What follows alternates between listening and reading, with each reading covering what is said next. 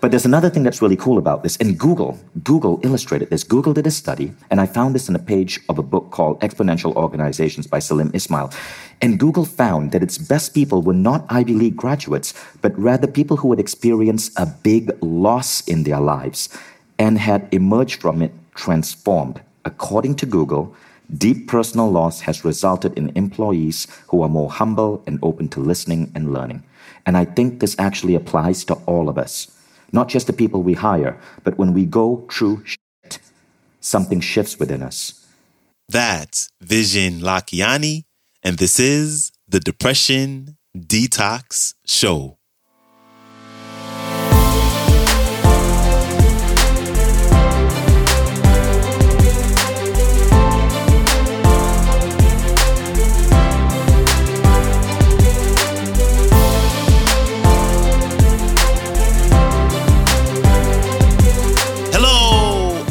Welcome back to the Depression Detox Show, where we share ideas and stories to change your relationship with depression.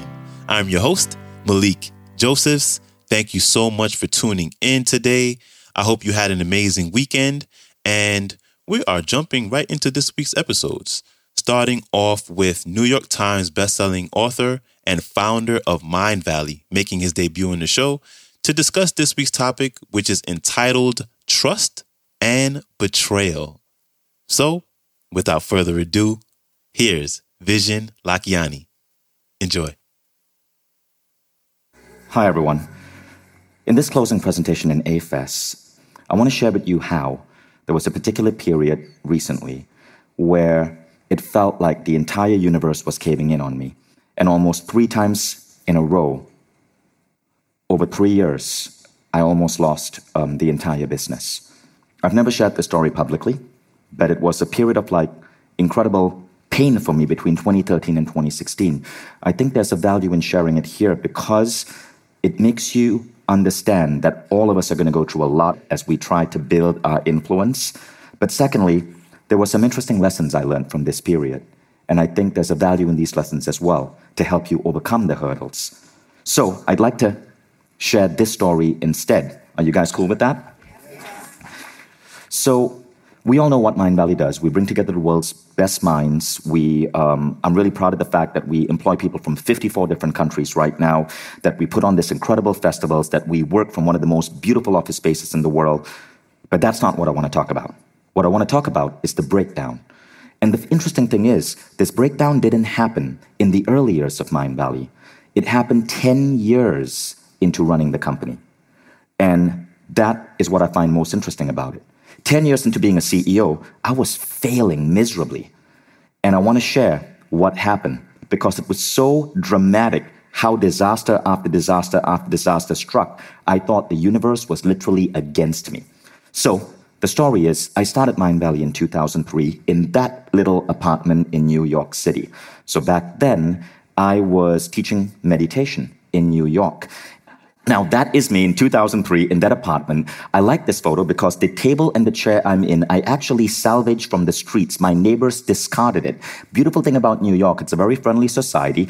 Every year when the new IKEA catalog comes out, the wealthier citizens go and buy the latest IKEA furniture. The older IKEA furniture gets left out on the street for people like me to pick up and use. Both of those were furniture I literally found on the street. In fact, that table, I love that table. I used to work on that table. You could see I barely could afford pants back then. But on that table, that table in the IKEA catalog is actually called the lack table.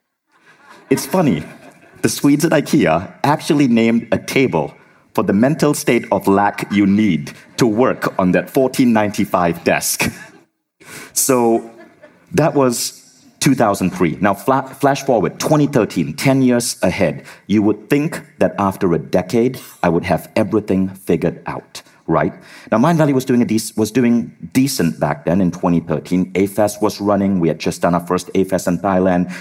But this is when I'd say the most difficult years of my life suddenly started popping into existence.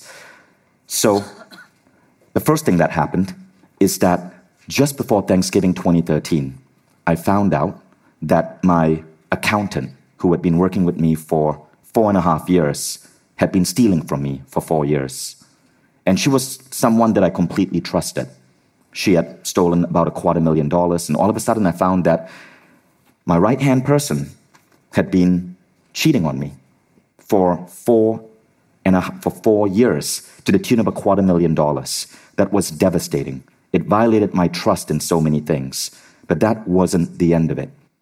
Just six months after that incident, that completely shattered my illusion of like how awesome I was as a CEO and I had everything under control. Mindvalley was working with several different authors, and um, our biggest client was um, was I won't state the name, but it was responsible for about 20% of our business. It was a meditation company, and we were in partnership with them, and we were the official promoters. And they brought in a CEO. And that CEO knew that our partnership, which had lasted seven years, was done in a handshake, handshake agreement. And he saw the amount of revenue and sales we were bringing into them, and he thought, you know, I want the entire thing. So I got sued by this CEO. And it was a completely frivolous lawsuit, but I hadn't actually signed a contract. So the CEO knew that I didn't have a contract. She knew it was an e- a handshake agreement, and she decided to sue me in the court of Laredo, Texas. Now, Laredo, Texas is a Mexican border town between Texas and Mexico. It has the most corrupt court district in the world. And I knew that she had bribed the judges. I knew because her own family members had leaked that to me. I did not want to get into a frivolous lawsuit and have to travel to Laredo and, you know, face these judges whom I knew were dishonest. And so I gave up a $5 million business. I literally signed it off. We had to lay off 12 employees in Argentina who ran that business. That was devastating. These employees had kids, and our entire Mindvalley Spanish operations, which relied on that business, disappeared, lost everything. Our Argentinian office had to be shut down. That was incident number two. Now, to get myself out of that, I decided to go to Burning Man with the guy who at that point was my best friend. Went to Burning Man, had a lot of incredible experiences together, really bonded as men. And we then, he then convinced me that he could help me with my web operations. And the way to do that was to, he was going to take over my merchant account. And to do this, I made another stupid mistake because I trusted him so much because we had done so much together at Burning Man. I gave him access to my bank account. Six months later, he fled with $150,000. So now my best friend had betrayed me. I didn't care about the money. I had difficulty trusting male business partners for years after that. Um, and it was horrible. Now we come to December 2014. It's now been one year of total chaos, and I get a call on December 26, just after Christmas.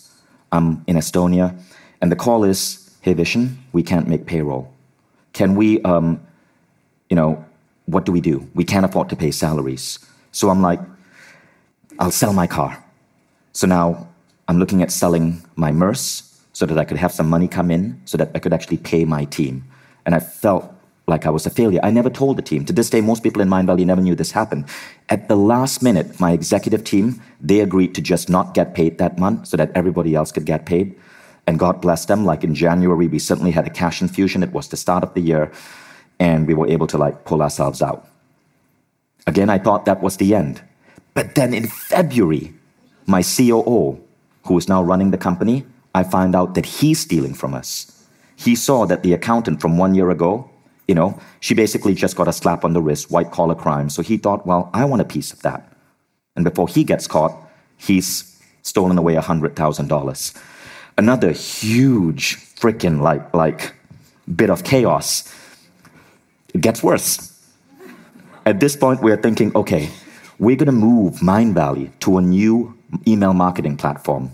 It was called um, ExactTarget, incredible platform. Like we were ba- basically back then, like the company was reliant mostly on email. We had close to a one million person list, and we moved everyone to ExactTarget And it took us months to make that transfer, right? But as we were making that transfer, ExactTarget got acquired by a larger company whose name I'm not allowed to mention because I'm not about to mention them kindly and I had to sign a contract. But you can figure it out. And they, as a larger company and their salespeople, basically lied to us. Um, we signed a, a, a, very strict contract, and when they acquired ExactTarget, they didn't get the pipes fitting well. So over the next one year, we couldn't understand why our revenue had plummeted. Turned out 40% of our emails were not being delivered. So now Every month, we are losing $100,000 month after month after month. And we had to go through a whole painful process of one year wondering why no one is buying from us, why our customers are not there. Turns out 40% of our customers were not just not getting our emails. Only when we figured it out, we were able to recover.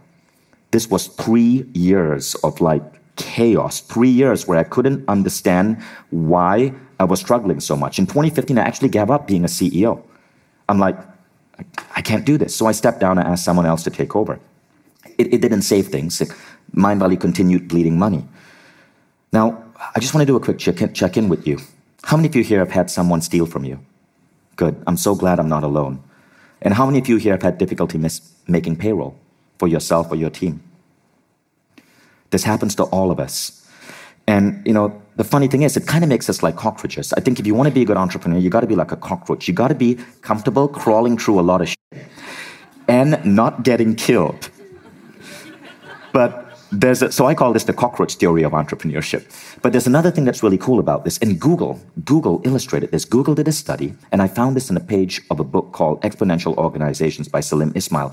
And Google found that its best people were not Ivy League graduates, but rather people who had experienced a big loss in their lives and had emerged from it transformed. According to Google, deep personal loss has resulted in employees who are more humble and open to listening and learning. And I think this actually applies to all of us, not just the people we hire, but when we go through shit, something shifts within us. I believe that the universe is benevolent. And I believe that what we often see as pain or struggle is often the universe's way of waking us up to something that is our true potential or a path that we really need to go on. So let's come back to Michael Beckwith because he was one of our speakers here at A-Fest. One of the biggest ideas I learned from Beckwith is this concept called Kensho versus Satori. Kensho, says Michael Beckwith, is growth through pain. Satori, says Michael Beckwith, is growth through insight. So if you accept the mental model that you are a soul having a human experience, and that to make it fun, the soul forgets that it is truly a soul and puts you in this playground called planet Earth, then every now and then the soul might need to autocorrect you. And it's going to autocorrect you in one of two ways. Kensho is autocorrection through pain. You're not listening. You're stubborn. So the soul is like, okay, I'm going to smack you at the back of your head till you wake up. That is growth through pain. But there's also growth through insight. And insight is when you are listening. Insight is when you go through introspection. Insight is when you meditate. Insight is when you learn to listen to your heart or intuition. And insight is what you call a Satori moment. It's growth through awakening. Big thanks to Vishen Lakhiani for stopping by and sharing that personal and impactful story with us. You can connect with him by visiting his website, vishen.com, and that's spelled V I S H E N and follow him on Instagram at Vishen and check out his latest New York Times bestseller entitled The Code of the Extraordinary Mind 10 Unconventional Laws to Redefine Your Life and Succeed on Your Own Terms. And everything I just mentioned, along with the link to the entire talk, will be in the show description. And when you get a chance, as always, please follow the show on Spotify Podcast share it, or subscribe on your favorite podcast player app. And I will see you back here Wednesday, where we have a new featured speaker making her debut on the show to continue with this week's topic. So, until then, stay strong. Later.